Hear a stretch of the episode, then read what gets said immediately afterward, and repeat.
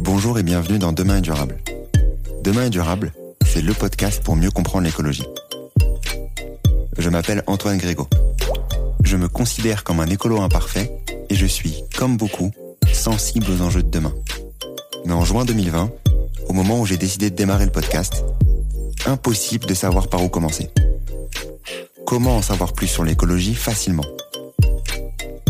Je vous propose donc, dans chaque épisode, de découvrir l'histoire de celles et ceux qui agissent pour un monde plus durable. Entrepreneurs, intrapreneurs, activistes, ils agissent avec passion aux quatre coins du monde. En France, bien sûr, mais sur tous les continents, pour nous permettre d'espérer demain un monde plus durable. Quelles sont leurs solutions ? Pourquoi ont-ils décidé de se lancer ? Quels sont leurs conseils pour agir à notre échelle ? Écouter, lire ou s'éduquer sur ces enjeux, c'est déjà agir pour un monde plus durable, car il nous permet d'en parler avec conviction autour de nous. C'est ce que j'espère vous apporter lors de chaque épisode.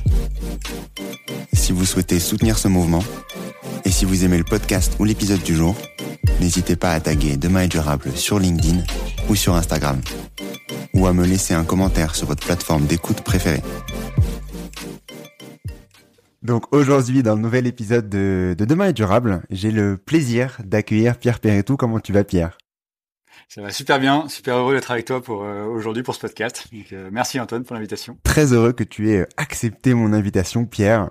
On va parler de pas mal de sujets aujourd'hui, complémentaires un peu avec l'épisode que j'ai pu faire récemment avec Walter Bouvet, que je vous recommande aussi d'écouter. À savoir, on va parler des entreprises plus globalement, mais de sujets un peu différents, à savoir les antagonismes entre le climat et les entreprises, ou le business de manière globale, en rentrant dans plus des spécificités d'anciens businessmen, on va dire, et de professeurs aussi à l'ESCP, de l'inaction au global, du triangle de l'inaction en tant que créateur du triangle de l'inaction, que vous connaissez peut-être, que je vous partagerai aussi dans les notes de l'épisode, d'éducation, etc. Bref, de pas mal de sujets aujourd'hui. Mais avant de parler de tout ça, je te propose de te présenter, Pierre. Donc, qui es-tu ? Qui je suis ? Je m'appelle Pierre Peyretou. J'ai 35 ans. Donc, je suis un ancien en termes d'études, je suis un ancien de l'ESCP. J'ai fait ESCP entre 2008 et 2012. Et j'ai un triple diplôme Paris-Londres-Berlin où j'ai étudié. Et en fait, très tôt, je me suis intéressé à tout ce qui était le lancement d'entreprise. Donc, dès mon cursus, j'ai participé au lancement de différentes entreprises, dont une en particulier avec Rocket Internet pour le lancement de Groupon. Donc là aussi en Angleterre, puis un peu en France et en Belgique. Après, j'ai fait un petit tour en Allemagne pendant un an avec mes études pour faire du venture capital. Donc ça c'était canon. Et après je suis revenu en France pour travailler sur une application mobile qui faisait du marketing mobile. Et ça jusqu'en début 2017. Okay. Et après en fait début 2017 en gros j'ai découvert les sujets énergie, climat, et du coup comme beaucoup de monde avec les cours aux mines de Jean-Marc Jancovici, et je me suis passionné pour ces sujets-là. Ça faisait un petit moment que je me disais tiens, j'avais envie de quand même de bouger, d'aller vers des sujets qui qui ont un sens. Donc ensuite tu te rends compte que t'as envie d'aller un peu plus sur ces sujets-là. Donc tu me disais tu démarrais par notamment les cours de Janco, et comment est-ce que tu progressivement arrive à mieux comprendre ces thématiques-là, par où tu démarres? Ouais, alors en fait, ce que j'ai fait, c'est, j'ai commencé par, tu vois bien, les cours de Jancovici, c'est 24 heures aux mines, et en fait, il y a des sujets sur lesquels il passe très vite, type le cycle du carbone, et en fait, il faut y passer, si tu veux comprendre concrètement ce que c'est, il faut y passer plusieurs heures, voire plusieurs jours, et donc en fait, j'ai commencé à écrire un petit blog, l'objectif, c'était pas de publier à grande échelle, c'était juste, moi, avoir des notes qui étaient à peu près formelles et propres, et je me suis dit, quitte à les avoir pour moi, et c'est d'autant mieux si elles peuvent être formalisées pour d'autres personnes à les partager. Et donc ça a été une première façon de me former, c'est-à-dire regarder,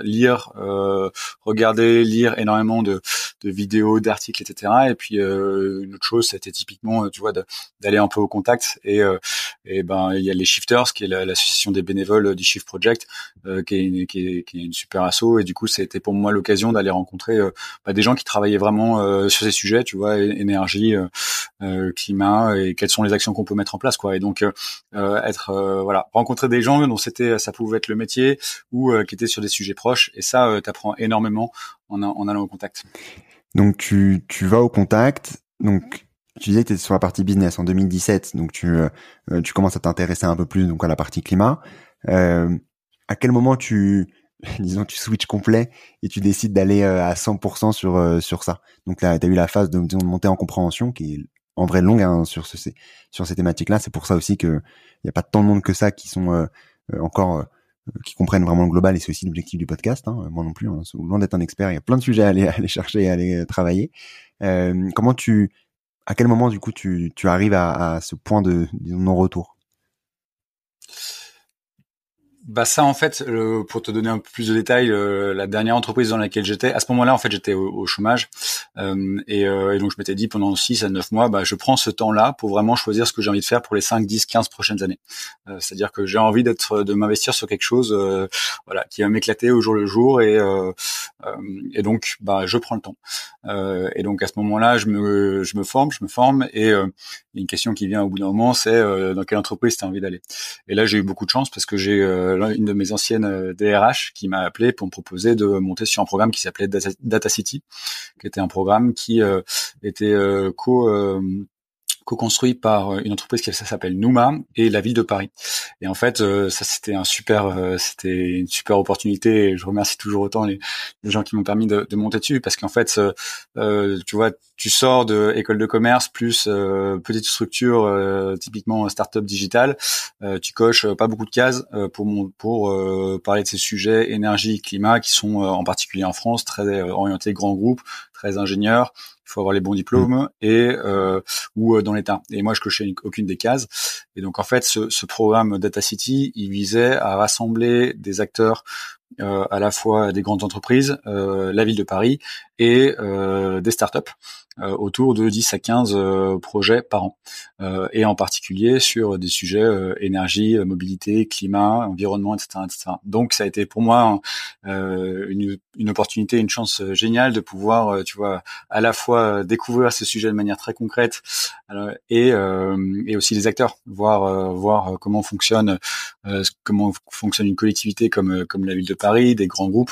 Tu vois, dans un grand groupe qui était partenaire, on avait les gros énergéticiens, on avait donc typiquement Engie, Enedis, etc. On avait des grosses entreprises de transport comme SNCF. Enfin voilà. Et donc ça permet de rentrer beaucoup mieux dans le concret et d'avoir une approche qui était à la fois j'ai la théorie avec ce que j'ai pu lire et puis je vois de l'intérieur comment ça se passe, quels sont les grands enjeux. Tu vois typiquement à travailler sur être capable de faire la liste des copropriétés les plus émettrices à l'échelle de tout un arrondissement, simplement en rassemblant, en récoltant les données à l'échelle des copropriétés, et ce grâce en faisant intervenir plein d'acteurs, à savoir la ville de Paris, l'Agence parisienne du climat, les vendeurs d'électricité qui étaient Enedis et un peu Total, et puis surtout Engie et GRDF quoi pour le gaz et la chaleur et aussi le fuel avec Total. Donc en gros, tu découvres, disons le lien entre les deux. Donc tu disais business climat après avoir du coup après d'être éveillé plus au climat. À quel moment tu te retrouves à avoir des réflexions sur, on va en parler hein, tout au fil de notre échange aujourd'hui sur les entreprises, le climat et ce qui n'est pas parfaitement fait, disons actuellement, les antagonismes dont on va parler. Ça en fait tu le vois très vite. En gros ces sujets-là, dès que tu rentres sur les sujets, tu comprends bien que t'as plein d'entreprises qui ont des actifs ou qui ont des activités qui sont très émettrices, et elles c'est absolument pas leur intérêt de réduire les émissions, parce qu'en fait réduire les émissions ça veut dire réduire leurs revenus, et donc ça c'est très clair. Et donc typiquement, tu vois, sur, on va dire, quelqu'un qui vend du gaz naturel, il n'a pas forcément envie de dire il faut qu'on baisse les achats de gaz naturel, idem pour le fioul. Donc tu le vois assez vite. Sur donc tu fais cette partie-là, donc Data City dont tu parlais juste avant. Ensuite, tu te retrouves à avoir, tu me corriges, hein, bien entendu, on va en parler aussi, à travailler une bonne partie de ton temps à l'ESCP, du coup, en tant que professeur. Est-ce que tu peux m'expliquer exactement ce que tu fais avant qu'on parle plus précisément de la partie climat et business, etc.? Bah complètement. En fait, aujourd'hui, je suis professeur affilié à l'ESCP et j'ai commencé à donner des cours début 2021. Donc ça c'est grâce à une rencontre avec Aurélien Acquier, qui était doyen sustainability à l'ESCP, et qui m'a proposé de venir donner en tant qu'enseignant un cours, parce que l'ESCP, à partir depuis début 2021, tous les étudiants de master, donc les 800 étudiants de master 1, ont un cours obligatoire sur sustainability et les limites planétaires. Donc évidemment, il fallait recruter de nouveaux enseignants pour pouvoir donner ce cours-là, et c'est à cette occasion-là qu'il m'a proposé. Donc j'ai commencé et j'ai trouvé que je m'y attendais pas du tout, si tu veux, mais qu'en fait enseigner c'est juste génial. Transmettre des connaissances, c'est génial, et être en classe avec des étudiants, bah ouais, c'est canon quand t'arrives à faire une dynamique et que les étudiants sont très intéressés. Et en fait, en plus de ce cours sur sustainability et les limites planétaires, je vais proposer avec un autre copain de monter un cours qui s'appelle Énergie, business, climat et géopolitique, justement sur ces enjeux-là, parce qu'on se disait que bon, il y avait largement de quoi faire en cours de 30 heures. Et donc on a monté une petite équipe de 4 personnes. On était 4, donc Aurélien Acquier, Charles Siro et Alexandre Joly, qui est un des consultants énergie de Carbon 4. Et donc on a construit ce premier cours de 30 heures qu'on a lancé début janvier 2021. Pardon. Et en fait, on a eu tout de suite beaucoup de demandes. C'est-à-dire qu'on a ouvert pour 30 étudiants, parce qu'on se disait c'est la première fois qu'on fait le cours, est-ce que ça va bien se passer, etc. Enfin, tu vois, voilà. Et en fait, on a eu, je crois, 58 demandes, donc quasiment le double de places. Donc on a augmenté de 30 à 45 étudiants, et on a eu des super feedbacks, c'était super bien passé, etc. Et depuis, en fait, si tu veux, ça, on n'a pas arrêté d'augmenter.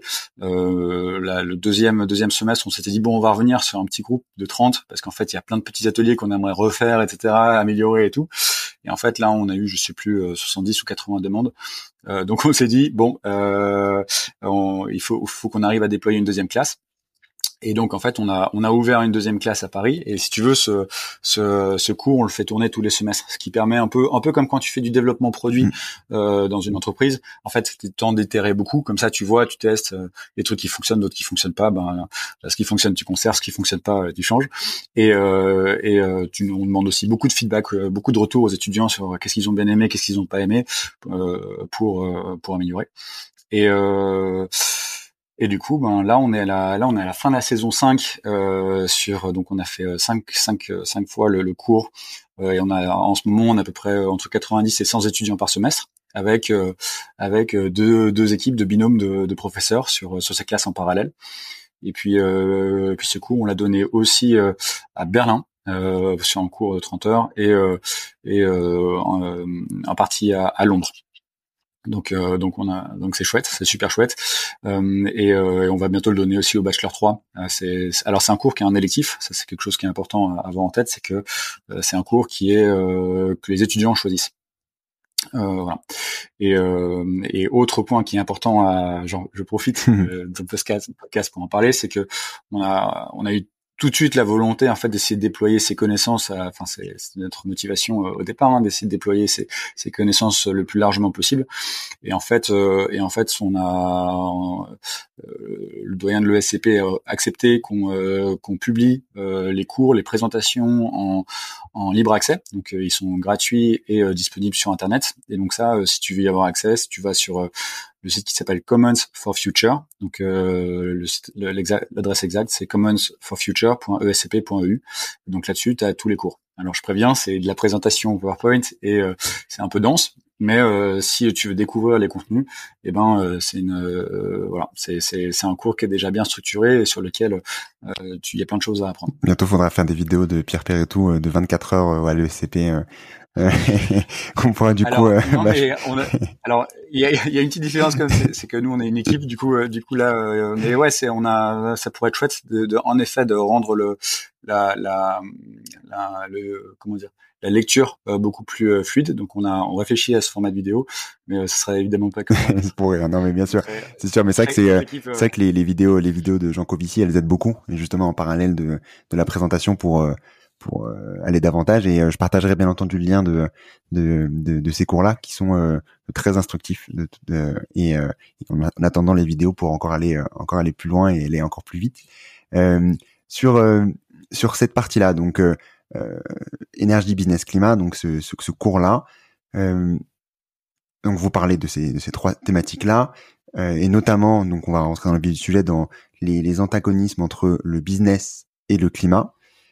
Concrètement, avant de parler des choses qui vont pas et qu'on devrait faire mieux, concrètement, les stratégies climat des entreprises, qu'est-ce qui est fait actuellement, de manière, bien sûr, chaque entreprise est différente, juste pour globaliser, à pas avoir une vision, et pourquoi c'est pas suffisant?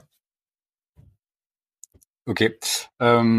Si je peux me permettre un petit point juste avant sur le cours, juste pour bien compléter, parce qu'en fait, le cours, ce qu'on fait avec les étudiants, c'est d'abord on leur donne une base de connaissances pour bien comprendre les enjeux. Avant d'aller sur les sujets, comment on fait pour gérer les choses dans une entreprise, on essaie de vraiment augmenter significativement leur niveau, en particulier sur les enjeux climat et énergie. Et donc ça, si tu veux, le cours, il est découpé, on va dire, pour simplifier, en les cas, c'est un cours de 10 fois 3 heures, donc 30 heures. Et les quatre premiers cours, c'est vraiment purement avoir une bien meilleure compréhension de c'est quoi les différentes sources d'énergie, c'est quoi l'analyse stratégique. On leur fait faire une petite analyse stratégique d'une petite vingtaine de 15 à 20 pays, et puis après et aussi sur les enjeux climat. Donc ça, typiquement, on utilise la fresque du climat et autres pour essayer de vraiment avoir un niveau minimum de connaissances sur les enjeux énergie-climat. Ça, je pense que c'est très important, parce que il faut avoir compris le problème avant de se précipiter sur la solution. Et en fait, c'est super important de bien comprendre en fait à quel point ces enjeux sont vertigineux, et du coup faire preuve d'autant plus d'humilité en fait quand tu les abordes en entreprise. Et donc ça, savoir à quelle question tu veux répondre, quelle est la question qui est posée, et après on avance. Donc de manière un peu schématique, si tu veux, ce qu'on observe sur les étudiants, on leur demande de faire une analyse des stratégies climat des entreprises.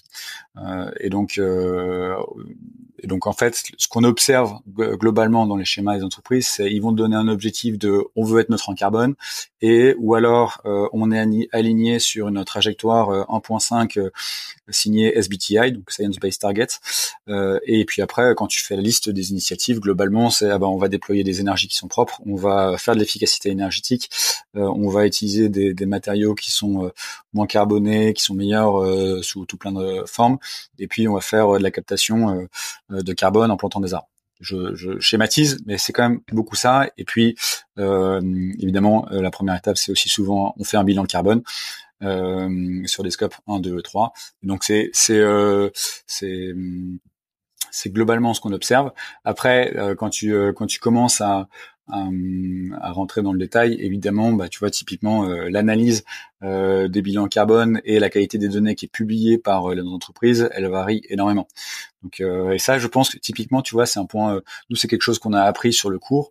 Au début, on essayait de faire. On a sur les premières saisons, on a essayé de faire de demander aux étudiants de proposer leur stratégie climat pour une entreprise. Et en fait, ce qui était marrant, c'est qu'on avait des étudiants qui étaient super motivés, super engagés, etc., qui avaient vraiment un engagement sur les enjeux climat. Et en fait, quand tu les mettais en situation, souvent la stratégie business, la stratégie climat de l'entreprise, c'était juste on continue à faire pareil, mais juste un peu moins mal. Et du coup, on se dit tiens, en fait, ils ont tout bien compris, ils ont toutes les bonnes connaissances, ils sont super motivés, et pourtant Quand tu essaies de leur demander de se projeter, ben ils restent sur on continue globalement à faire pareil et on essaye de réduire les émissions de 2, 3, 4, 5% par-ci, par-là. Mais voilà. Et donc ça, si tu veux, on a testé pas mal de choses pour essayer de voir comment améliorer la compréhension et l'analyse des étudiants. Et en fait, la logique des antagonistes business et climat, c'est que c'était aussi un outil de diagnostic, en fait, pour analyser ces stratégies. Pourquoi ? Parce que la première, j'explique un peu. Oui, on va aller dans le détail après. Ce qu'on n'a pas fait bien qu'est-ce qu'on essaie de faire mieux maintenant. Et typiquement, tu vois, sur un cours de 30 heures où tu as autant de connaissances et c'est des défis qui sont juste déjà tu as beaucoup de connaissances, après il faut comprendre l'ensemble des implications et donc si tu veux en 10 semaines, même si tu es très motivé, voilà, ça fait beaucoup de choses. Et donc demander à des étudiants d'imaginer ce que c'est qu'un monde bas carbone où en fait, on essaie de faire passer l'empreinte carbone moyenne d'un Français de 10 à 12 tonnes à environ 2 tonnes, bon juste pour avoir un objectif pédagogique. En fait, c'est super compliqué pour des étudiants. Et derrière, leur demander en fait, essaye d'imaginer quels sont les comportements, quelle est la société qui permet ça, et du coup, quelles seraient les entreprises qui pourraient être rentables dans ce genre de société. C'est super compliqué.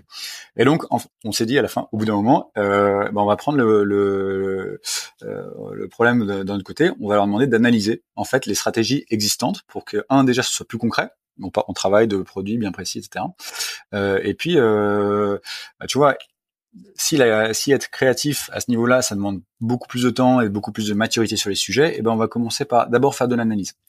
Et du coup, analysons ce qu'il y a dans les stratégies climat. Et donc, c'était très marrant parce que là, autant avant, les étudiants étaient pas super à l'aise sur le fait d'essayer de se projeter dans une société bas carbone et faire des stratégies super ambitieuses. Autant sur l'analyse des incohérences et des trous dans la raquette de stratégie climat, ils s'y sont donnés à cœur joie, si tu veux.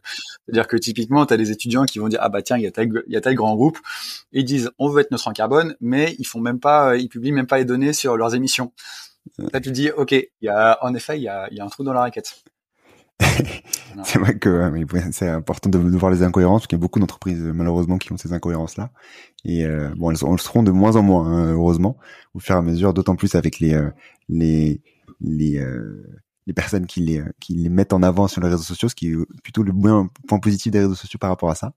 Donc par rapport à ça, donc tu disais, t'as concrètement analysé, enfin l'étudiant va concrètement analyser ce qui se passe dans différentes entreprises, etc. Et plus globalement, quels sont les trois, parce que je sais qu'il y en a trois, on va en parler aussi, parce qu'on va en parler aujourd'hui. Quelles sont les trois parties qui sont du coup opposées entre business et climat, et après on va rentrer bien entendu dans le détail de chacun pour que je puisse aussi te poser mes questions et comprendre exactement qu'est-ce qui cloche, disons, dans ces parties-là.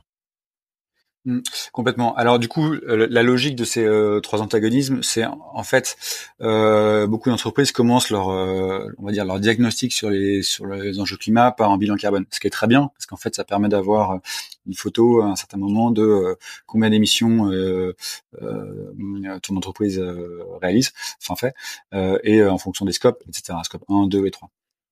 Mais en fait, ça permet pas de soulever les tensions, les conflits d'intérêts que tu as entre justement business et climat.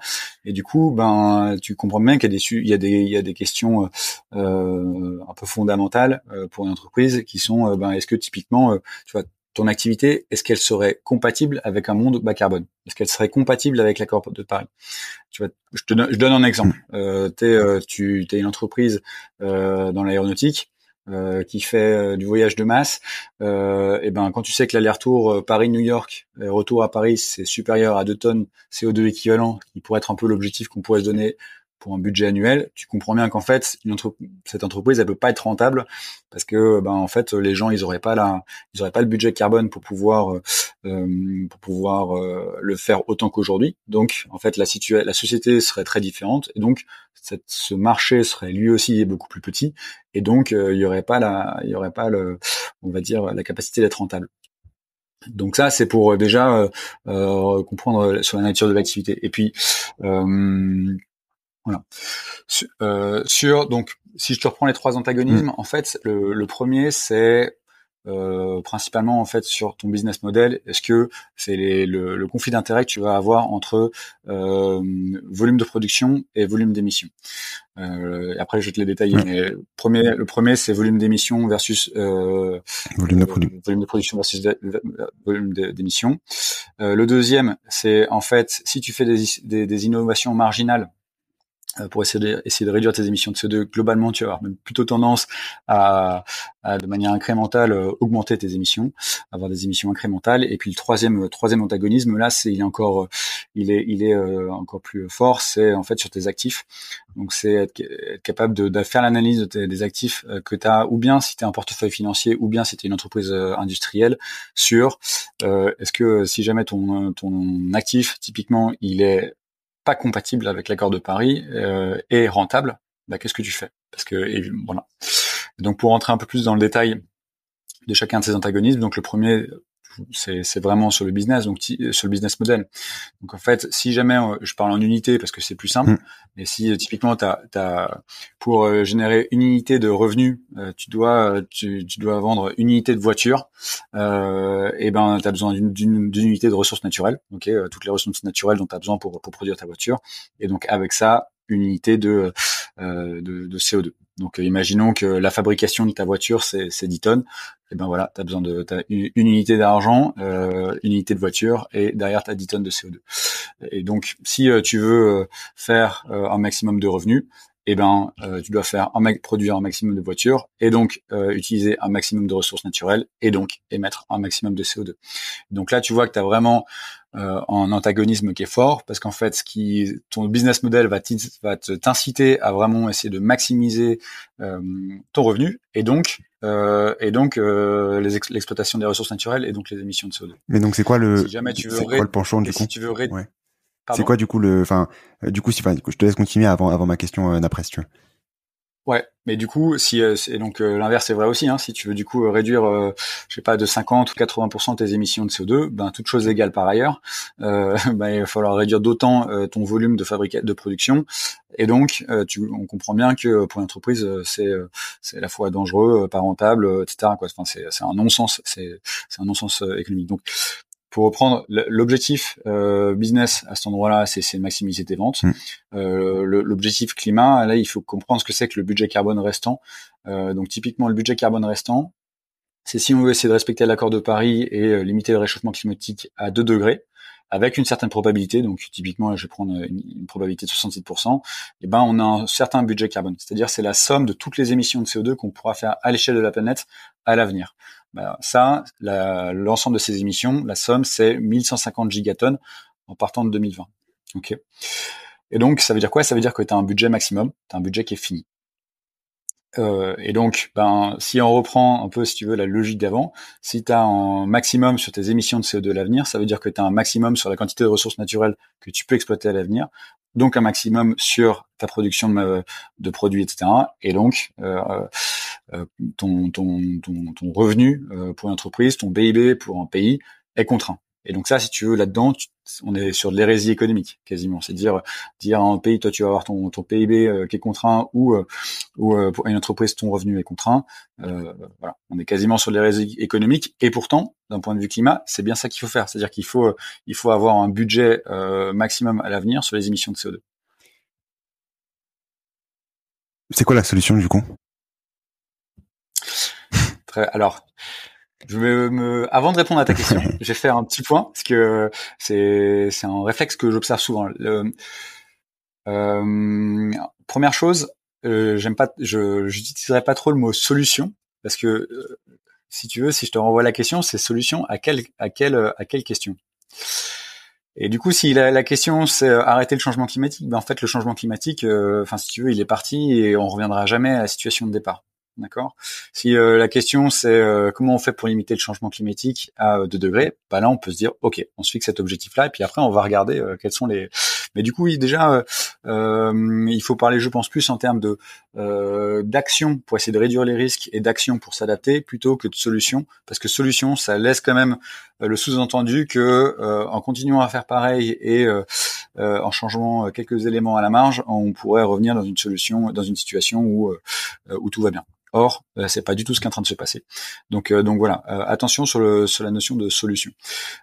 La deuxième chose, c'est en termes de méthodologie, c'est je pense c'est important de commencer par faire le diagnostic indépendamment de est-ce que tu as des solutions ou pas. Et donc c'est tout l'objectif de ces antagonismes, c'est d'avoir un peu une grille d'analyse, des critères qui te permettent de savoir quelle est la valeur, qui est la qualité d'une stratégie climat ou de la stratégie d'une entreprise sur ces enjeux-là. Et ce, indépendamment de est-ce qu'on a une solution ou pas, parce que si juste pour faire en parallèle, t'imagines bien, tu vas chez le médecin, tu préfères qu'il commence par faire le diagnostic de potentiellement ta maladie, indépendamment de savoir si il a le bon médicament, si déjà le médicament il existe, et puis en plus s'il l'a dans sa pharmacie, tu vois. Donc voilà, d'abord on commence par analyser le problème, on comprend le problème à fond, et puis après, une fois qu'on a compris le problème à fond, on commence à réfléchir à quel type d'action on peut mettre en place pour essayer d'y répondre, et pas conditionner, parce que sinon ça va avoir tendance à biaiser l'analyse de départ, mais si tu conditionnes ton diagnostic à l'existence de solutions ou non, potentiellement tu vas avoir une analyse qui n'est pas la bonne.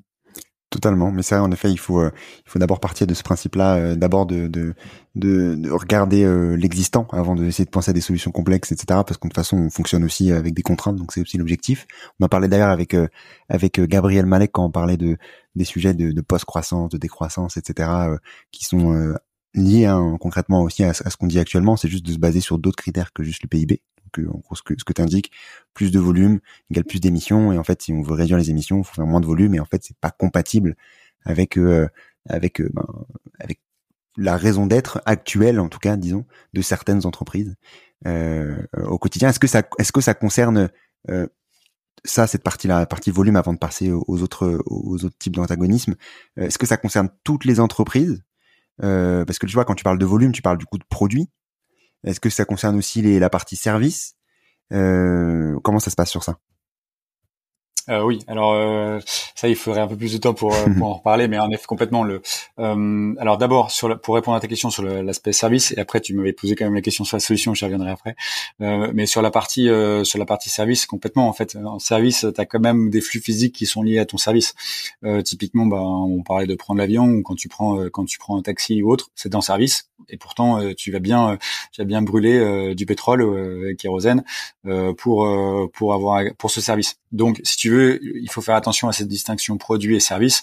En effet, quand tu vends un produit, c'est des ressources naturelles que tu as sous la main, mais quand c'est un service, ça mobilise aussi évidemment beaucoup de ressources naturelles.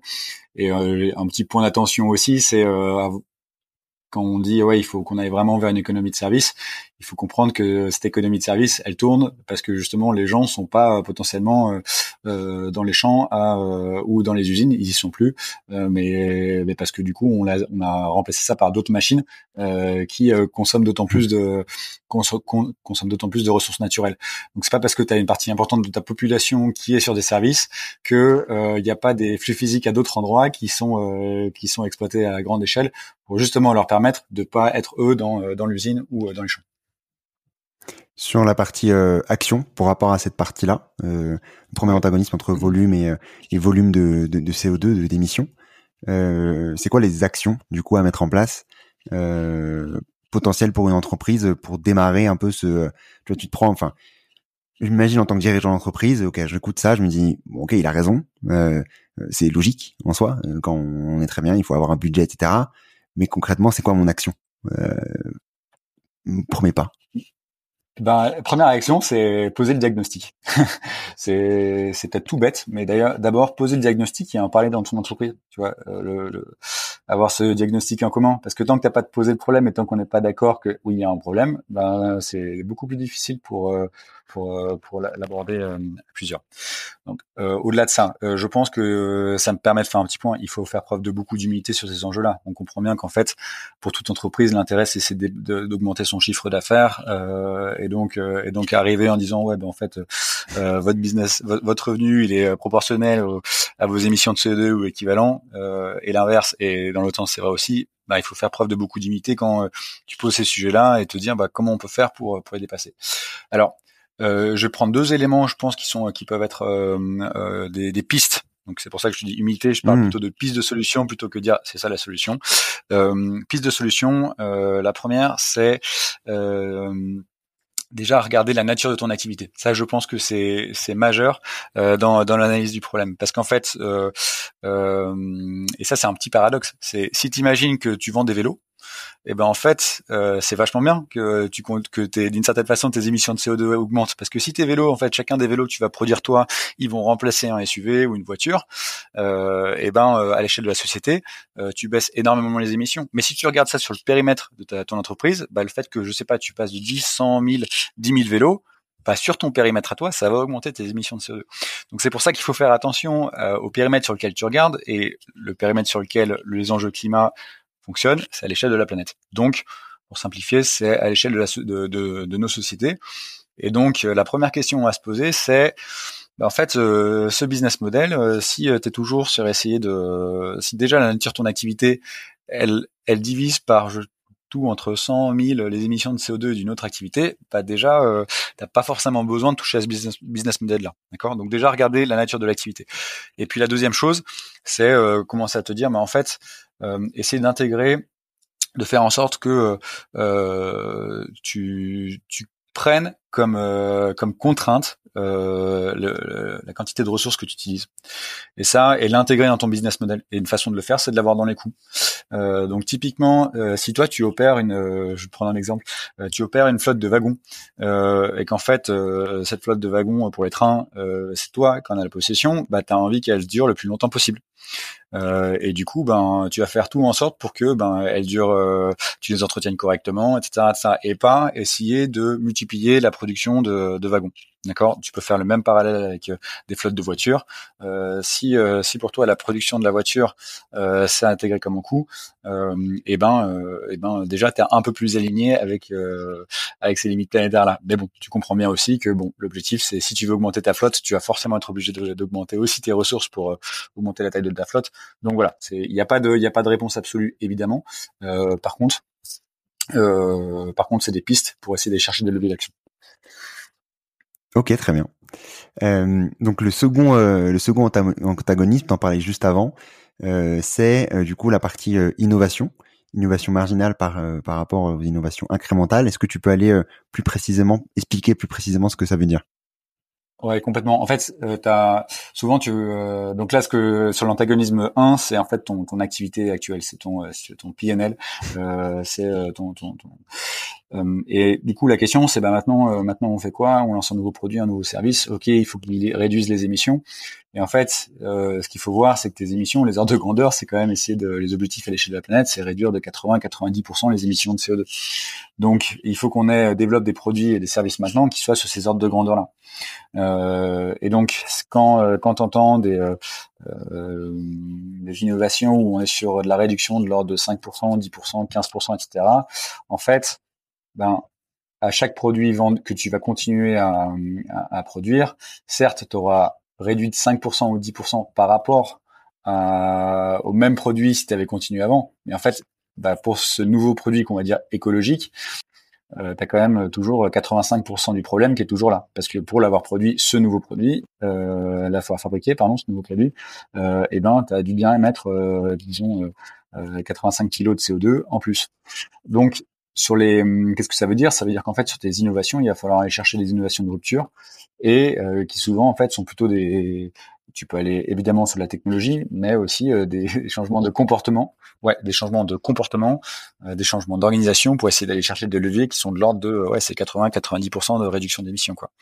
Donc ça, c'est la première partie, c'est d'abord se dire, ok, c'est bien d'avoir des produits dits écologiques qui réduisent une certaine quantité d'émissions. En fait, les objectifs, ils sont il faut viser des réductions de l'ordre d'un facteur 3, 4, 5, donc divisé par 3, 4 ou 5, les émissions de CO2. Le deuxième élément qui est important à voir avec ça, c'est qu'en fait, si tu fais le lien avec l'antagonisme numéro 1, c'est qu'en fait, si tu restes dans une logique, une stratégie de volume, qui a énormément d'avantages, la stratégie de volume pour une entreprise, ça te permet de développer ton revenu, réduire tes coûts, diluer les coûts fixes, etc. En fait, si tu restes dans le même ADN business de ce qu'il faut qu'on fasse, c'est générer un maximum de volume, Bah, typiquement, si tu fais 10% en moins d'émissions de CO2 par produit, mais que tu fais 20% de ventes en plus, et ben tes émissions absolues, elles font plus 8%. Donc en fait, et ben c'est pas du tout, t'as pas résolu le problème puisque tes émissions de CO2 elles ont augmenté. Donc ça, voilà. Première chose, donc premier aspect sur cet antagonisme 2, c'est être capable d'aller chercher des innovations de rupture qui permettent des réductions d'émissions de CO2 de l'ordre de 80-90%. Deuxième, c'est si tu restes dans une logique de volume, et ben en fait tes réductions par produit, ben potentiellement elles n'empêchent pas une augmentation à l'échelle du parc, de l'ensemble de ta flotte. Et puis le troisième partie, c'est dans quelle est ton approche quand tu lances ces nouveaux produits. Est-ce que tu vas être plutôt dans une approche de diversification ou de pivot. Donc diversification, ça veut dire typiquement, bah, j'ai des voitures au diesel, j'ai une nouvelle demande sur les voitures électriques, et ben je vais continuer à vendre des voitures au diesel et je vais faire une nouvelle offre électrique. Et donc là en fait tu vas potentiellement juste générer plus d'émissions parce que tu vas continuer sur ton core business, ton business de base, et tu vas faire des produits en plus. Ou alors, tu peux viser une stratégie de remplacement qui est de dire, bah en fait, je change toutes mes voitures diesel vers des voitures qui sont beaucoup plus bas carbone. Et donc là, il faut voir, est-ce que tu es dans cette logique de je diversifie ou est-ce que je suis dans une logique de remplacement. Donc ça fait voilà. Ça fait une grosse différence sur les émissions. Nathan me disait exactement ce que tu disais tout à l'heure. On en parlait notamment avec Loïc Bonifacio sur la partie aviation, notamment sur la partie croissance que tu disais. En effet, par exemple sur l'aviation, les avions émettent de moins en moins. Sauf que vu qu'il y a une croissance du marché, on se retrouve en fait avec des émissions en émissions absolue, en valeur absolue, beaucoup plus importante, malgré le fait que la technologie s'améliore, etc. Et pareil pour les voitures, pareil sur toutes ces thématiques-là. Et ce que tu disais, en effet, le décalage entre diversification et du coup changement complètement de modèle complet, et de pas du coup rajouter des produits aussi écologique soit-il, aussi bas carbone soit-il, ça fait qu'in fine, t'as beaucoup plus d'émissions là-dessus. Tu t'en parlais juste avant aussi. Je voulais juste poser une question peut-être un peu bête, voire un peu l'avocat du diable. Si on se projette par exemple sur une entreprise type Total, ok, Total qui souhaite se dire ok, je vais continuer à forer, à aller prendre du pétrole, etc. Pour, enfin, je sais même pas s'ils ont d'ailleurs cette stratégie-là. J'imagine que oui. En tout cas, ce serait un argument un peu greenwashing, mais c'est juste pour imaginer ce qu'ils pourraient dire. Je vais du coup prendre du pétrole pour aller développer potentiellement des énergies vertes, pour avoir plus du coup de marge pour développer des énergies vertes, que ça soit en Afrique, autres, etc. Pour que ces pays-là se développent bas carbone et que du coup ça puisse améliorer le tout. C'est quoi la limite de ça? D'ailleurs, je sais même pas si c'est leur stratégie ou pas, mais je ferai un bon lobbyiste de Total. En fait, c'est un très bon point méthodologique. En fait, ce que tu soulignes là, c'est la mesure. En fait, c'est bien de me dire il y a des plus ici, il y a des moins là, et puis je fais ça, etc. Non, mais in fine, on a un budget carbone restant pour atteindre les 2 degrés, c'est 1150 gigatonnes. Partant 2020. Et du coup, le projet que tu es en train de faire là, il fait quoi? Eh ben, il va avoir tendance, si tu fais l'empreinte carbone de ton projet, tu fais l'empreinte carbone de ton projet pétrole, plus l'empreinte carbone de ton projet énergie renouvelable, etc. Et ben, tu cumules les deux et tu vois bien qu'en fait, les probabilités sont très grandes qu'en fait tu sois plutôt en train d'accélérer le problème plutôt que de le résoudre. Mais donc ça, en termes de points de méthodologie, essayer de mesurer en valeur absolue. Vraiment, mais ça c'est vraiment les émissions en valeur absolue, c'est super important. Je me fais un petit pas de côté sur typiquement sur ta question de comment on analyse les stratégies énergie-climat. Tu vois qu'en fait beaucoup de stratégies vont mettre en avant des réductions d'émissions de CO2 qui sont en fait des réductions d'émissions de CO2 par euro ou de CO2 par kilowattheure ou CO2 par produit. Et donc c'est exactement par exemple ce que tu disais tout à l'heure sur les vols, mais tu peux très bien montrer une baisse des émissions de CO2 par kilomètre par passager, et en même temps évidemment comme ton intérêt business c'est de maximiser tes ventes, et ben dans le même temps t'augmentes le nombre de passagers et le nombre de kilomètres, et en fait l'augmentation du nombre de kilomètres et de passagers est supérieure à la baisse du CO2, donc en fait Donc en fait, voilà. T'augmentes in fine les émissions de CO2 en absolu. Je vous conseille d'ailleurs d'écouter mon épisode avec Elsa Chai de Nota Climat notamment, une application qui permet justement, enfin elle en parle très précisément aussi là-dessus, de voir en valeur absolue les émissions des entreprises, des grosses entreprises, pour vraiment analyser, non pas comme tu disais sur une réduction, parce qu'en fait ça n'a pas vraiment de sens de parler de cette partie-là. Donc concrètement, quand on parle, avant d'aller sur le troisième point, quand on parle de diversification, je donne du coup l'exemple d'une société, parce qu'elles sont en plein dedans, hein, les sociétés automobiles, les constructeurs automobiles. Du coup, leur action, c'est de se dire, est-ce que c'est vraiment réaliste de pouvoir se dire, plutôt que de diversifier, parce qu'elles ont donc ils mettent pas le choix, si elles veulent garder la même marge financière, de se dire, faut que j'ai l'électrique en attendant, plus le diesel pour avoir suffisamment la marge pour investir dans l'électrique, pour que l'électrique grossisse avant que ça soit interdit en 2035, je crois. C'est quoi les actions potentielles dans ce genre de situation? C'est ok, fallait se mettre full électrique et arrêter tout le reste. En fait, c'est là que tu vois que la situation est très compliquée. En fait, ce qu'il faut regarder, c'est, ton entreprise, elle est positionnée sur quel marché? Et il y a des marchés qui sont pas compatibles avec un monde bas carbone. Donc, et c'est là où c'est très compliqué, c'est qu'en fait, concrètement, si on voulait être rigoureux sur ce qu'il faudrait faire, il y a des entreprises qui devraient plus opérer, ou à minima et ça, si tu veux, tu peux pas demander à une entreprise de faire elle-même, de se saborder elle-même. C'est quand même très compliqué, tu vois. Mais c'est pourtant, c'est bien le dilemme dans lequel on est en ce moment. Sur les enjeux du climat, c'est bien les dilemmes sur lesquels on est. Mais c'est ce que tu disais aussi, hein, c'est pour ça que ça revient aussi au point 1. Hein, la point 1 peut être aussi une solution du point 2, dans le sens où, ok, faut pas partir dans ce principe-là de diversification, etc. Mais on peut se dire, si tu trouves un autre business model qui n'est plus basé sur le volume, mais sur d'autres parties, typiquement, je sais pas, sur la partie véhicule, le partage de véhicules, je sais qu'ils font ça sur, je sais plus si c'est Peugeot ou je sais plus qui fait ça exactement. Ça aide aussi progressivement à se dire, ok, je réduis mon impact au global, même si bien sûr il est pas aux valeurs absolues très sympathique non plus, quoi. Mais si tu veux, ouais. Mais là pour aller un peu plus loin typiquement dans l'analyse sur les transports, si tu regardes aujourd'hui les transports typiquement en France, l'essentiel des transports c'est globalement la route et pas mal les avions.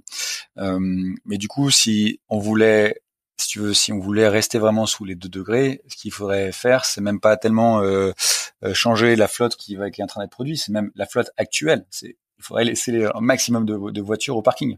D'accord. Donc là, quand on parle d'un constructeur automobile, on est en train de se poser la question de voitures qui n'existent pas encore, qu'on va fabriquer et qu'on va faire tourner pendant un petit ordre de grandeur. Là, je te prends l'étude de Carbon 4. La production d'une voiture, c'est 50 tonnes. Enfin, l'empreinte carbone d'une voiture quand tu fais fabrication plus cycle de vie. Si tu prends par exemple une voiture diesel, l'ordre de grandeur c'est 50 tonnes pour 200 000 km. D'accord, 50 tonnes, c'est gigantesque. Donc, quand on parle d'un fabricant de voitures, chacune des voitures qu'il va ajouter sur le marché, en fait, ça va faire 50 tonnes en plus. D'accord. Et donc, alors qu'on est dans une situation où il faudrait, par rapport à la flotte existante, dire on va la réduire, on limite au maximum le nombre de kilomètres que vous faites, et en plus, on va essayer de changer la motorisation des voitures existantes. Si tu parles simplement de la réduction des émissions marginales sur une voiture qui va être produite et qui vont être produites pendant des décennies et qui vont rouler encore 5-10 ans après, on n'est pas du tout sur le bon niveau stratégique. Donc, mais ton point est complètement exact. C'est qu'en fait, si tu demandes à une entreprise qui a ces actifs-là, et du coup, ça peut faire le lien vers l'antagonisme 3, c'est qu'en fait, des entreprises qui ont ces actifs-là et dont c'est le business, elles ont aucun intérêt à le réduire. Et donc en effet, ça fait que tu es dans des situations qui sont très compliquées. Et donc, les situations pour s'en sortir, faut imaginer du réglementaire, faut imaginer plein de choses, quoi. Mais compliqué pour une entreprise de changer d'elle-même quand son core business est extrêmement carboné. Donc tu me tends la perche, je la prends bien entendu Pierre, sur le troisième antagonisme, à savoir du coup la rente vs les émissions. Est-ce que du coup on peut aller plus précisément sur cette partie-là? Ouais, complètement. En fait, sur les, il y a le troisième antagonisme et qui est presque encore plus fort que sur l'antagonisme 1 et 2, c'est analyser tes actifs. Alors ça peut être des actifs industriels, donc typiquement si tu construis des voitures, ça va être tes usines. Si t'es une flotte, ça peut être, si t'es une compagnie aérienne, ça va être ta flotte d'avions. Donc là, t'as des actifs industriels, ça peut être des actifs financiers, si t'es une banque ou si tu es un fonds d'investissement. En fait, tu peux avoir tu peux t'imaginer deux critères d'analyse. Le premier, c'est est-ce que ton actif il est rentable ou pas rentable aujourd'hui. Et la deuxième chose, c'est est-ce qu'il est compatible ou pas avec l'accord de Paris. Et donc là, en fait, tu te retrouves dans une situation où tu as des actifs quand tu les analyses, ils sont à la fois rentables voire très rentables aujourd'hui et complètement incompatibles avec l'accord de Paris. Je te prends un exemple. Typiquement, si on veut rester sous les 2 degrés de réchauffement climatique, on a le droit à brûler une certaine quantité d'énergie fossile, charbon, gaz naturel et pétrole. Et ça en fait globalement il faudrait en laisser tout entre 2/3 et 80-85% en fonction de la probabilité que tu veux avoir de rester sous les 2 degrés. Tu comprends bien que pour quelqu'un qui a ces actifs-là, donc typiquement, t'imagines une plateforme pétrolière, il y a tout qui est là pour en faire du business. T'as la ressource qui est dans le sol, l'actif industriel qui est là, t'as fait les investissements, le marché, le transport est là, etc. T'as tous les actifs industriels qui vont bien, le marché est en demande. Pourquoi arrêter? Tu vois? Pourquoi arrêter? Et donc là, t'es vraiment sur une activité qui est très profitable, qui fait beaucoup d'argent, qui est même stratégique. Ça, c'est même pas juste un sujet de rentabilité. Hein. C'est pour des États, c'est stratégique d'avoir accès à la ressource énergétique et en même temps qui est complètement incompatible, d'accord, avec l'accord de Paris. Donc là, tu as un antagonisme qui est vraiment très fort parce que que tu sois investisseur, que t'es pas encore investi, tu vas dire est-ce que je m'interdis d'aller mettre de l'argent là où en fait il pourrait être rentabilisé rapidement au principe que c'est pour le climat. Il y a des gens qui choisissent oui, d'autres qui disent non. Mais enfin, en tout cas, tu vois bien que la tension elle est très forte. Et la tension elle est encore plus forte si cet actif tu l'as déjà dans ton portefeuille ou c'est déjà un de tes actifs industriels. Pourquoi? Parce que t'as investi l'argent. C'est une net present value, donc c'est des flux futurs actualisés qui vont disparaître et donc potentiellement en plus opérationnellement ça peut mettre ton entreprise en danger. Donc cet antagonisme numéro 3 là sur les actifs, il est vraiment très fort. Et donc en termes d'action, alors on peut imaginer plein de choses, mais c'est important d'avoir en tête que les tensions que tu as, typiquement, tu vois d'un point de vue business. Si tu as cet actif-là qui est très rentable, tu as intérêt à le conserver.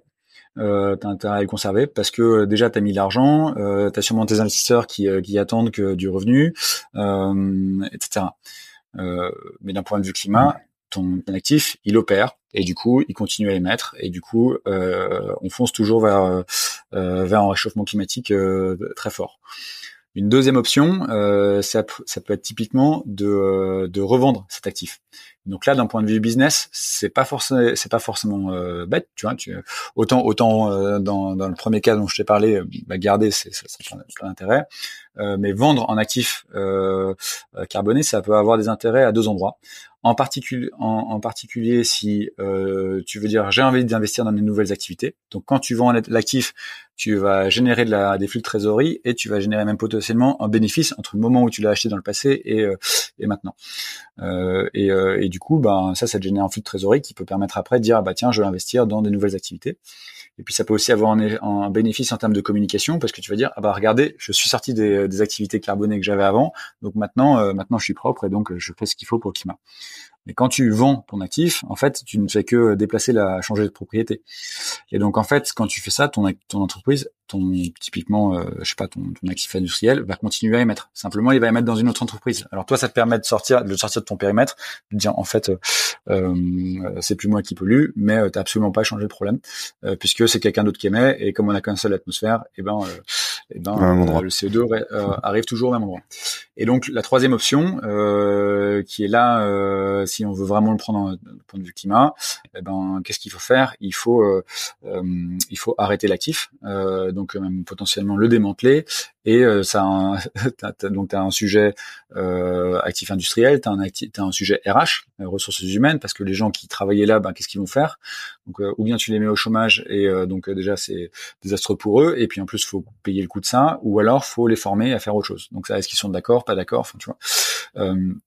Et donc, mais ça, d'un point de vue climat, c'est ce qu'il faudrait faire. C'est-à-dire que les actifs très polluants, tout ce qui est extraction pétrole, gaz naturel, charbon, ben ça qu'il faudrait viser. D'un point de vue business, on comprend bien que c'est à nouveau une hérésie, parce qu'en fait, tu es en train de dire attendez, j'avais un actif, j'avais mis de l'argent, je me coupe de l'argent que j'ai investi, je me coupe de la rente que j'aurai plus tard, et en plus, je dois payer des coûts supplémentaires. Voilà. Donc, d'un point de vue business, ça fait aucun sens. Concrètement, donc, on a les trois antagonismes, ces trois antagonismes-là. Restez, bien entendu, hein, parce que là on va parler d'action, etc. On peut prendre un petit coup quand on entend tout ça, on peut se dire bah, du coup je fais quoi maintenant, il m'embête Antoine, Pierre là il parle, c'est quoi là, qu'est-ce qui va se passer après. Si on parle de ça, donc je vais rebondir aussi sur ce que tu fais toi, hein, comme c'est parce que c'est lié aussi.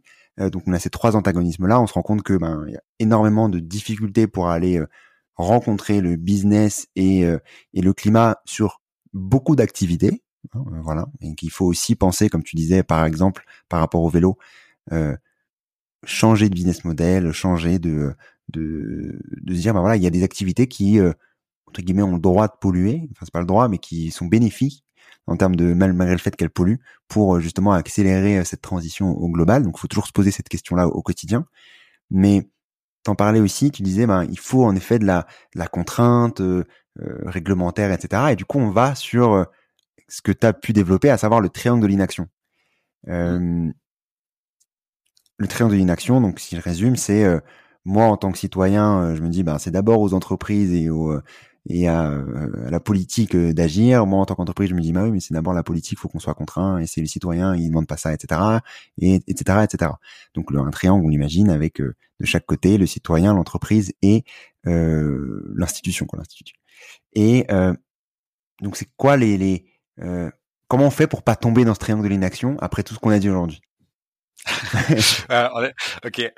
Alors sur, bah c'est super que tu pointes les deux en même temps.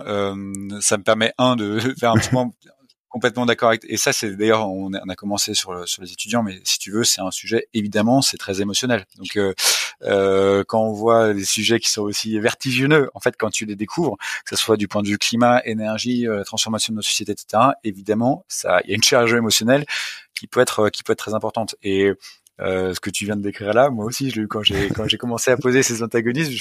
En fait, c'est quand même violent, hein, ce qu'on est en train de se dire. Donc ça met un petit coup derrière la tête. Mais pourtant, c'est un peu indispensable si on veut être capable d'aborder les problèmes de front.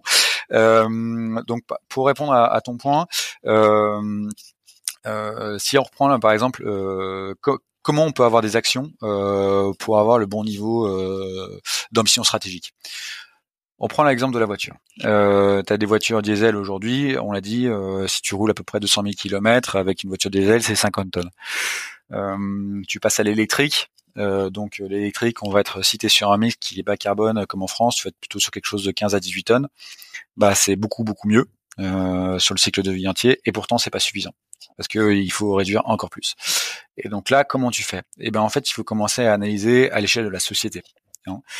Pourquoi t'as autant de voitures ? Parce qu'en fait, je parlais vraiment spécifiquement de la France, qui du coup c'est pas applicable à l'ensemble de la planète, mais si on regarde la France, pourquoi t'as beaucoup de gens qui utilisent la voiture ? Bah parce que t'as une tension qui est en fait la distance entre la distance qu'ils doivent parcourir entre chez eux, là où ils vont acheter à manger, l'école de leurs enfants et là où ils vont travailler.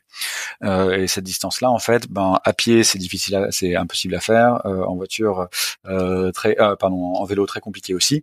Et du coup, ben la voiture est du fait de l'aménagement du territoire depuis disons 50 ans est devenue indispensable. Donc Oui, donc en fait, qu'est-ce qu'il faudrait faire? Il faut réfléchir à comment on fait pour améliorer cet aménagement du territoire et typiquement réduire ces distances, réduire ce besoin d'usage de la voiture. Ça, on peut le regarder d'un point de vue climat, mais je veux dire, dans un monde où tu as une contrainte énergétique qui va être de plus en plus forte, où on voit que tu as quand même des enjeux géopolitiques sur les sources d'énergie fossile, et être capable de pouvoir avoir une société qui continue à tourner avec beaucoup moins de pétrole, c'est quand même une forme de sauvegarde et de sécurisation du fonctionnement de notre société. Donc comment on fait pour se dire non pas simplement comment je fais pour réduire de 5% les émissions sur ma voiture, mais en fait comment à l'échelle de mon territoire j'essaie de faire d'organiser les activités de mon pays, de ma région, de ma ville, de ma campagne, pour faire en sorte que j'ai beaucoup moins besoin de la voiture. Et donc, c'est, si tu veux, ça permet de bien voir, à partir du produit tel qu'il existe aujourd'hui, pour se dire comment je fais une stratégie climat qui a fait, etc. Mais prendre le sujet dans ce qu'on pourrait dire bottom up, ou partir du bas et puis remonter, mais plutôt ma recommandation sur ces enjeux-là, c'est plutôt partir du haut. C'est quoi les objectifs à l'échelle de la planète? Donc prenons les objectifs typiquement de Paris, essayer de limiter le réchauffement climatique à moins de 2 degrés. Et puis du coup, qu'est-ce que ça veut dire en termes de société? Si on prend le sujet du transport, ça veut dire que il faut utiliser beaucoup moins de voitures sur beaucoup moins de kilomètres, avec des véhicules qui sont beaucoup moins lourds et, si possible, partagés avec un maximum de personnes. D'accord? Et donc ça, en fait, il y a un élément, je trouve, qui est méthodologique, qui est très intéressant. On parlait de Data City au début, c'est exactement ce qu'on voyait, c'est commencer par les contraintes. Et c'est pourquoi c'est si important de poser les problèmes, c'est parce qu'en fait, quand t'as compris les contraintes des uns et des autres, quand t'as compris les problèmes auxquels ils se posaient, typiquement, si tu vas voir les gens arrêter d'utiliser votre voiture, ils vont pas être d'accord. Okay. Pourquoi? Parce que, et là, ils vont faire toute une liste de raisons. Allons nous attaquer à ces listes de raisons qui sont des problèmes qui font que ils sont obligés d'utiliser la voiture pour travailler sur ces éléments-là. Donc typiquement, je sais pas, tu regardes en France, donc ça, j'invite les gens à le faire, voyager à vélo en France, traverser votre pays à vélo. Vous allez voir en fait le centre des villes et des villages, il y a plein d'endroits où en fait il n'y a plus du tout de vie. Okay, le centre des villes est moribond. Vous avez plus de commerce, vous avez beaucoup moins de vie. Vous regardez la vie sur les places, en fait il n'y a plus de marché, etc. Donc ça c'est super important. Pourquoi? Parce que souvent en fait l'activité s'est déplacée vers des centres commerciaux en dehors des villes. Et donc ça, si on veut être capable de réduire à nouveau les distances, il faut être capable de développer on va dire le tissu économique et social pour avoir des liens qui sont beaucoup plus courts. Et voilà. Mais du coup, si je fais l'avocat du diable, juste quand je continue le sujet. Donc là, on parle beaucoup de la partie du coup politique, dans le sens où en effet, il faut des actions concrètes pour aider les citoyens et on n'a pas parlé des entreprises, mais c'est aussi lié, bien entendu. J'en parlais aussi d'ailleurs avec Lark, je fais plein de pubs aujourd'hui d'épisodes, c'est important. Lark Wagner de 1 km à pied, qui parle justement de cette partie travail et de rapprocher l'employé de son job directement, parce qu'en effet il y a toute cette partie distance. Donc quand on est en tant que citoyen, donc si je prends le fil, moi je me dis ok, il faut faire tout ça, faut aménager. En attendant, moi qu'est-ce que je fous quoi ? Enfin, qu'est-ce que je fais je peux pas acheter d'électrique parce qu'en fait c'est trop. Qu'est-ce que je fais en fait ? Alors, juste quand tu disais, quand je parle aménagement du territoire, typiquement, évidemment, c'est des politiques publiques, etc. Mais l'État n'est pas le seul acteur. Il faut pas confondre État et société. C'est-à-dire que l'État lui-même est qu'un des acteurs dans la société. Et donc, évidemment, tu vois, si tu veux, on va par exemple déployer des pistes cyclables à grande échelle, t'as besoin d'entreprises. C'est bien des entreprises qui vont déployer ces pistes cyclables, c'est bien. Et donc là, tu regardes par exemple sur le vélo, t'as plein d'associations qui vont faire des retours d'expérience. Tiens, cette piste cyclable, elle est pas bien pour telle ou telle raison. Voilà. Et donc, comment on peut faire pour sécuriser ces endroits-là à vélo? Pour faire en sorte que ce soit beaucoup moins dangereux de prendre la voiture, de prendre le vélo avec ses enfants et de pas prendre le risque d'avoir un accident avec une voiture. Donc ça, il y a plein de façons de le faire. Typiquement, c'est pour ça que j'ai invité à vraiment regarder le problème, et pour chacun des problèmes, tu vas te rendre compte qu'il n'y a aucun des acteurs en fait qui est capable d'y répondre tout seul. Il faut à chaque fois faire du lien et à chaque fois faire des alliances avec d'autres acteurs. Et donc ça, typiquement sur le déploiement, on va dire des pistes cyclables en région urbaine, ça peut être, tu vois bien, tu as à la fois la collectivité publique qui va avoir un rôle en disant c'est ma volonté de déployer ces infrastructures. Tu vas avoir les rôles des citoyens qui peuvent se mettre dans des associations pour dire ah bah tiens en fait nous à tel endroit il y a ça qui pose problème, et du coup si on le change on peut sécuriser d'autant plus. Il y a beaucoup d'initiatives comme ça, j'en ai pas en tête là, mais il y a beaucoup d'initiatives qui visent à dire dans quel endroit la circulation est particulièrement dangereuse. Et puis toi en tant qu'entreprise, je sais pas si tu prends typiquement des équipementiers sur les vêtements, sur les casques, tu vois, il y a encore pas très longtemps sur le vélo, les gens disaient les gens voudront pas jamais prendre le vélo parce que t'arrives au bureau, t'as les cheveux qui sont dégoulinants, etc. C'est pas très joli et tout. Aujourd'hui, les représentations ont changé, et en fait les gens prennent beaucoup plus de vélo. Et il y a un autre élément que je pense qu'il faut avoir en tête, c'est pas trop regarder que d'un point de vue technique. C'est aussi quel est l'imaginaire qui est derrière. Tu vois, t'as le technique. T'as t'as les éléments techniques, donc c'est souvent ce qu'on parle le plus. T'as les sujets, les conflits d'intérêt économique dont on a parlé, par exemple, avec les antagonismes. T'as les sujets d'organisation. Donc les sujets d'organisation, ça va être typiquement l'aménagement de ton territoire, comment, etc. Puis t'as aussi les infrastructures, on va dire mentales, c'est-à-dire dans la tête, et c'est peut-être presque l'une des choses les plus difficiles à changer. C'est, tu vois, quand tu dis aux gens la voiture, pour beaucoup de gens, ça reste un synonyme de liberté. Et ça, si tu veux, c'est un synonyme de liberté. J'ai une capacité de me déplacer, mais c'est aussi c'est à moi. Et donc dire en fait on va réduire fortement l'usage de la voiture, tu vas avoir des sujets de non, on est dans une démocratie, je fais ce que je veux, etc. Donc tu as des sujets de perception et d'imaginaire qui sont super importants.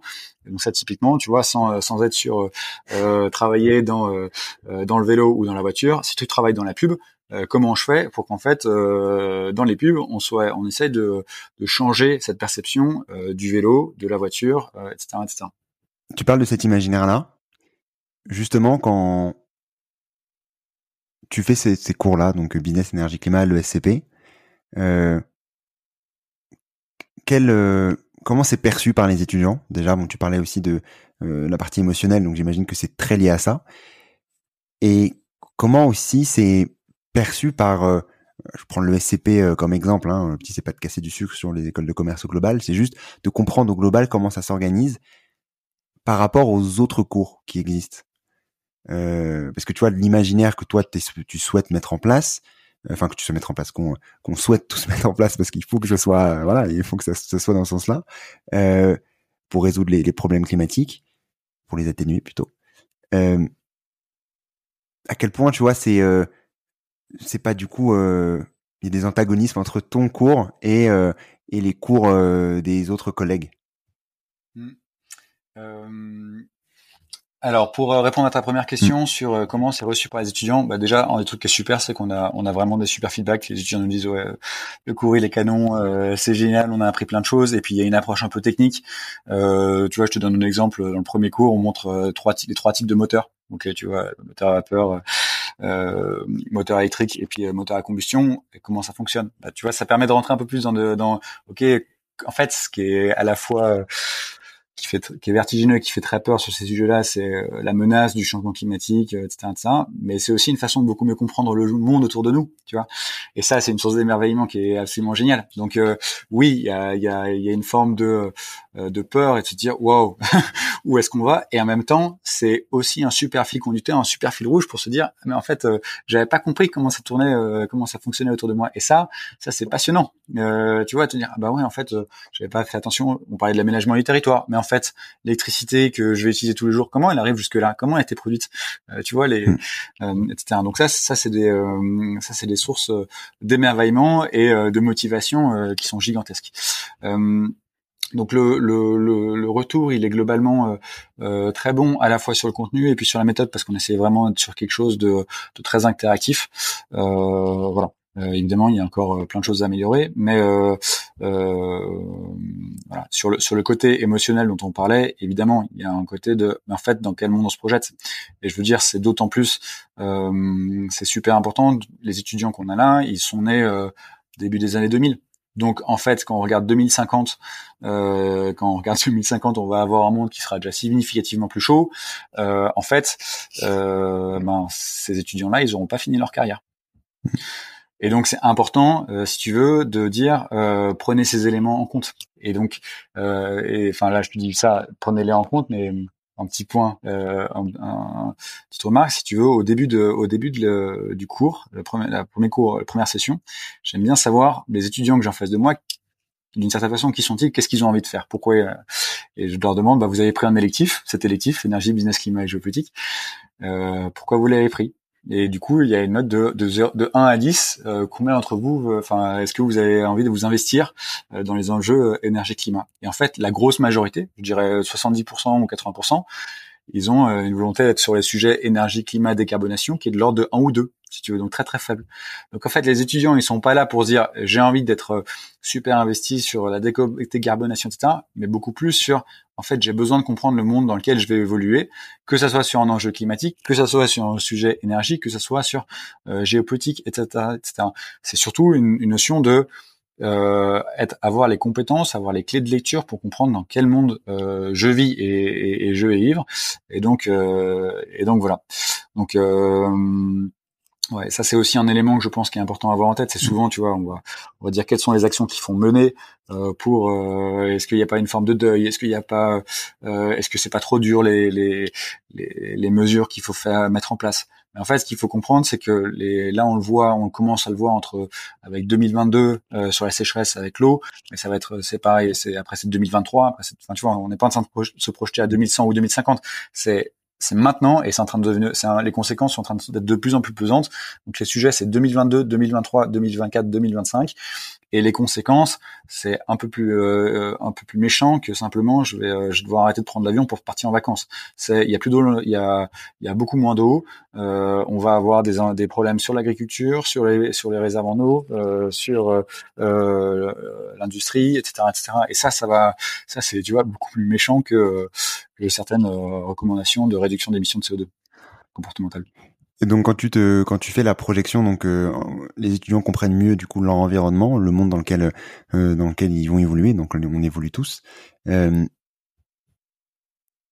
coup, ils arrivent à faire la part des choses, disons avec les autres cours, les autres électifs obligatoires ou pas de ce que vous proposez à l'ESCP, ou plus globalement ce qu'on peut proposer en école de commerce ou école université, etc. Il faut bien comprendre que ces sujets-là, ils sont nouveaux et il faut être capable de former un maximum d'étudiants et aussi d'enseignants, hein. Former les professeurs et former les formateurs. Et en fait, ça prend du temps. Et typiquement, ça prend du temps. Et comme je pense, c'est ton sujet, hein, c'est de dire, bah tiens, on regarde les cours de finance, on regarde les cours de marketing, on regarde les cours de strat, etc. On parlait d'antagonisme. Là, les antagonismes sont frappants, complètement. Mais du coup, si tu veux, on peut pas changer tout du jour au lendemain. Et en fait, là, dans le SCP, il y a eu des initiatives qui sont super bien. Je vais pas lister tous les profs parce qu'il y en a plein, mais typiquement, tu vois, il y a un des profs de marketing qui est venu et qui a dit, bah tiens, en fait, moi j'ai envie de comprendre beaucoup mieux ces sujets-là et d'imaginer, bah qu'est-ce que ça pourrait être le marketing dans un monde bas carbone, ou qui a justement utilisé ces techniques-là pour inciter les gens à changer les comportements. Et donc ça, si tu veux, ça me permet de souligner un premier élément, c'est que je pense que ce qu'il faut faire, c'est pas rendre plus vert les cours, il faut intégrer ces connaissances-là dès le départ, et en fait évidemment ça va prendre du temps parce que t'as développé, si tu veux, il y a plein de théories, il y a plein de connaissances qui sont développées encore plus, etc., souvent sans prendre en compte ces contraintes-là. Donc les intégrer, ça fait changer beaucoup de choses, et donc être capable d'adapter des contenus et tout, ça peut aussi, ça demande beaucoup de temps. Et donc simplement en termes de création de connaissances, en termes de recherche, etc. Là, étant donné les contraintes de temps qu'on a, donc disons on est sur des patentes 5, 10, 15 ans sur le changement climatique, il faut vraiment qu'on arrive à réduire très très vite. Et ben en fait, on n'a juste pas le temps d'avoir le cycle habituel de dire on va faire de la recherche et puis après on va développer du contenu, le contenu, la connaissance, elle va devenir mainstream et puis après on va enseigner ça. Là en fait, on est en train de devoir passer dans un mode où en fait on va être obligé de regarder les différentes contraintes et puis essayer tous ensemble d'essayer de voir tiens, toi c'est quoi tes contraintes, toi c'est quoi tes contraintes, et puis en fait comment on fait pour construire de la connaissance ensemble comme ça, quoi. Et donc t'es dans une logique qui est beaucoup plus agile et qui doit être beaucoup plus créatrice que auparavant, réactive, je veux dire. Et ouais, évidemment il y a ça on apprend à la personne, hein, t'as un enjeu aussi de former les enseignants sur ces sujets-là, parce que comme tout le monde, souvent les niveaux de connaissance sont faibles.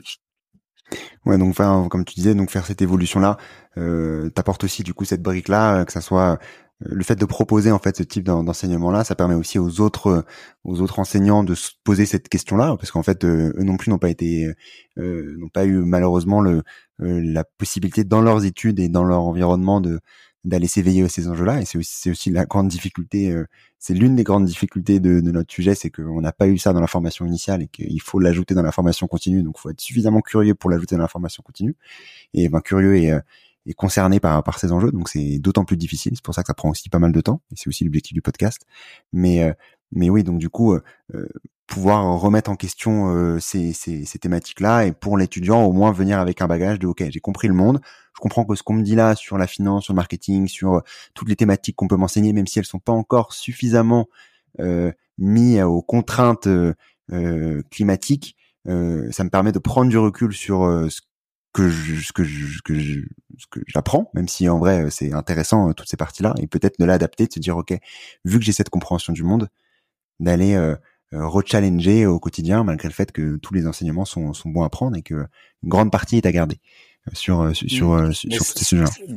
Mais c'est aussi une super façon de challenger les autres les différents enseignements. C'est ça faut être très clair, c'est une façon aussi de t'as des enseignements à différents endroits, c'est très bien d'éveiller ton esprit critique et de te dire à tel endroit on a un problème, quel est-il et comment on fait pour le dépasser. Pierre, je voulais terminer par les trois questions de fin. Les trois questions de fin, en commençant par: est-ce que tu as un contenu à nous partager qui t'a marqué? Il y a un contenu du coup dans la logique de ce qu'on se dit là, qui essaie de déployer à la plus grande échelle possible les connaissances sur les enjeux énergie-climat. Je vous invite à regarder les foires aux questions des rapports du GIEC. Les rapports du GIEC, on se dit souvent waouh, c'est un gros rapport, c'est écrit en technique, en scientifique, etc. C'est super compliqué, voilà.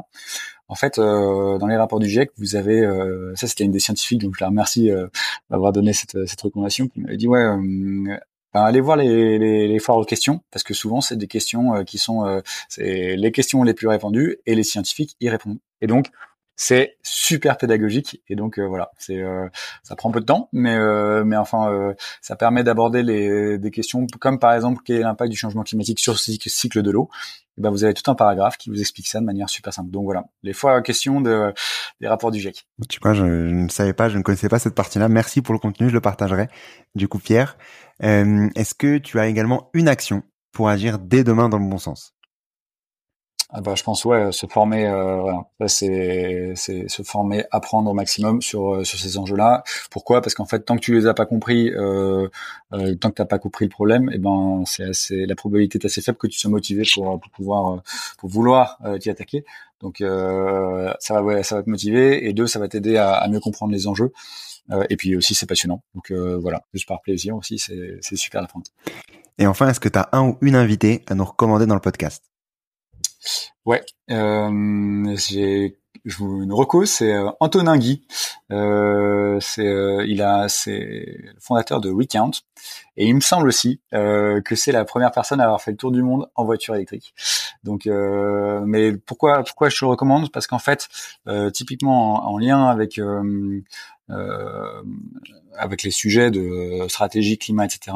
Il a développé une sorte de programme qui permet en fait à des entreprises, en fait, pas simplement de faire un bilan carbone toute seule et faire une stratégie seule, mais en fait de s'intégrer avec d'autres et comprendre en fait dans quelle dynamique ils sont, quels sont les problèmes auxquels ils font face et essayer justement d'avoir des dynamiques d'ensemble à l'échelle d'un secteur, à l'échelle d'une industrie, etc. Et du coup de créer un peu ces alliances qu'on peut imaginer, dont on a discuté tout à l'heure sur typiquement être au bon niveau stratégique et engager tout l'écosystème et pas simplement sa propre entreprise. Pierre, si on souhaite te retrouver, où est-ce qu'on peut le faire ? Je sais pas. C'est-à-dire ? Non, en ligne, etc. Où est-ce qu'on peut te retrouver pour continuer à te suivre, pour continuer un peu l'échange au quotidien après l'échange ultra instructif qu'on a eu aujourd'hui. Merci du coup pour ça. Eh ben, j'ai un petit profil LinkedIn sur lequel je poste de temps en temps, et puis j'ai une page Medium sur laquelle je poste aussi de temps en temps quelques articles, mais c'est assez rare parce que je prends beaucoup de temps pour écrire chacun des articles.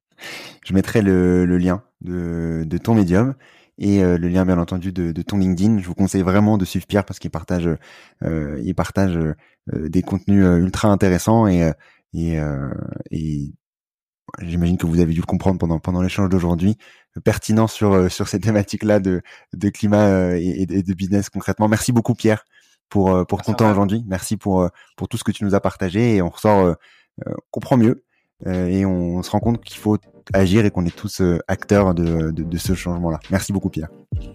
Merci Antoine. Tout d'abord, bravo d'être arrivé jusque-là et j'espère que l'épisode t'a plu. Si c'est le cas, commence par envoyer l'épisode à une de tes connaissances afin de les aider à accélérer leur compréhension et leur transition vers un monde plus durable. Et pour dupliquer encore plus ton impact, laisse un commentaire sur ta plateforme d'écoute préférée. C'est ce qui permettra à d'autres de découvrir le podcast. À très vite.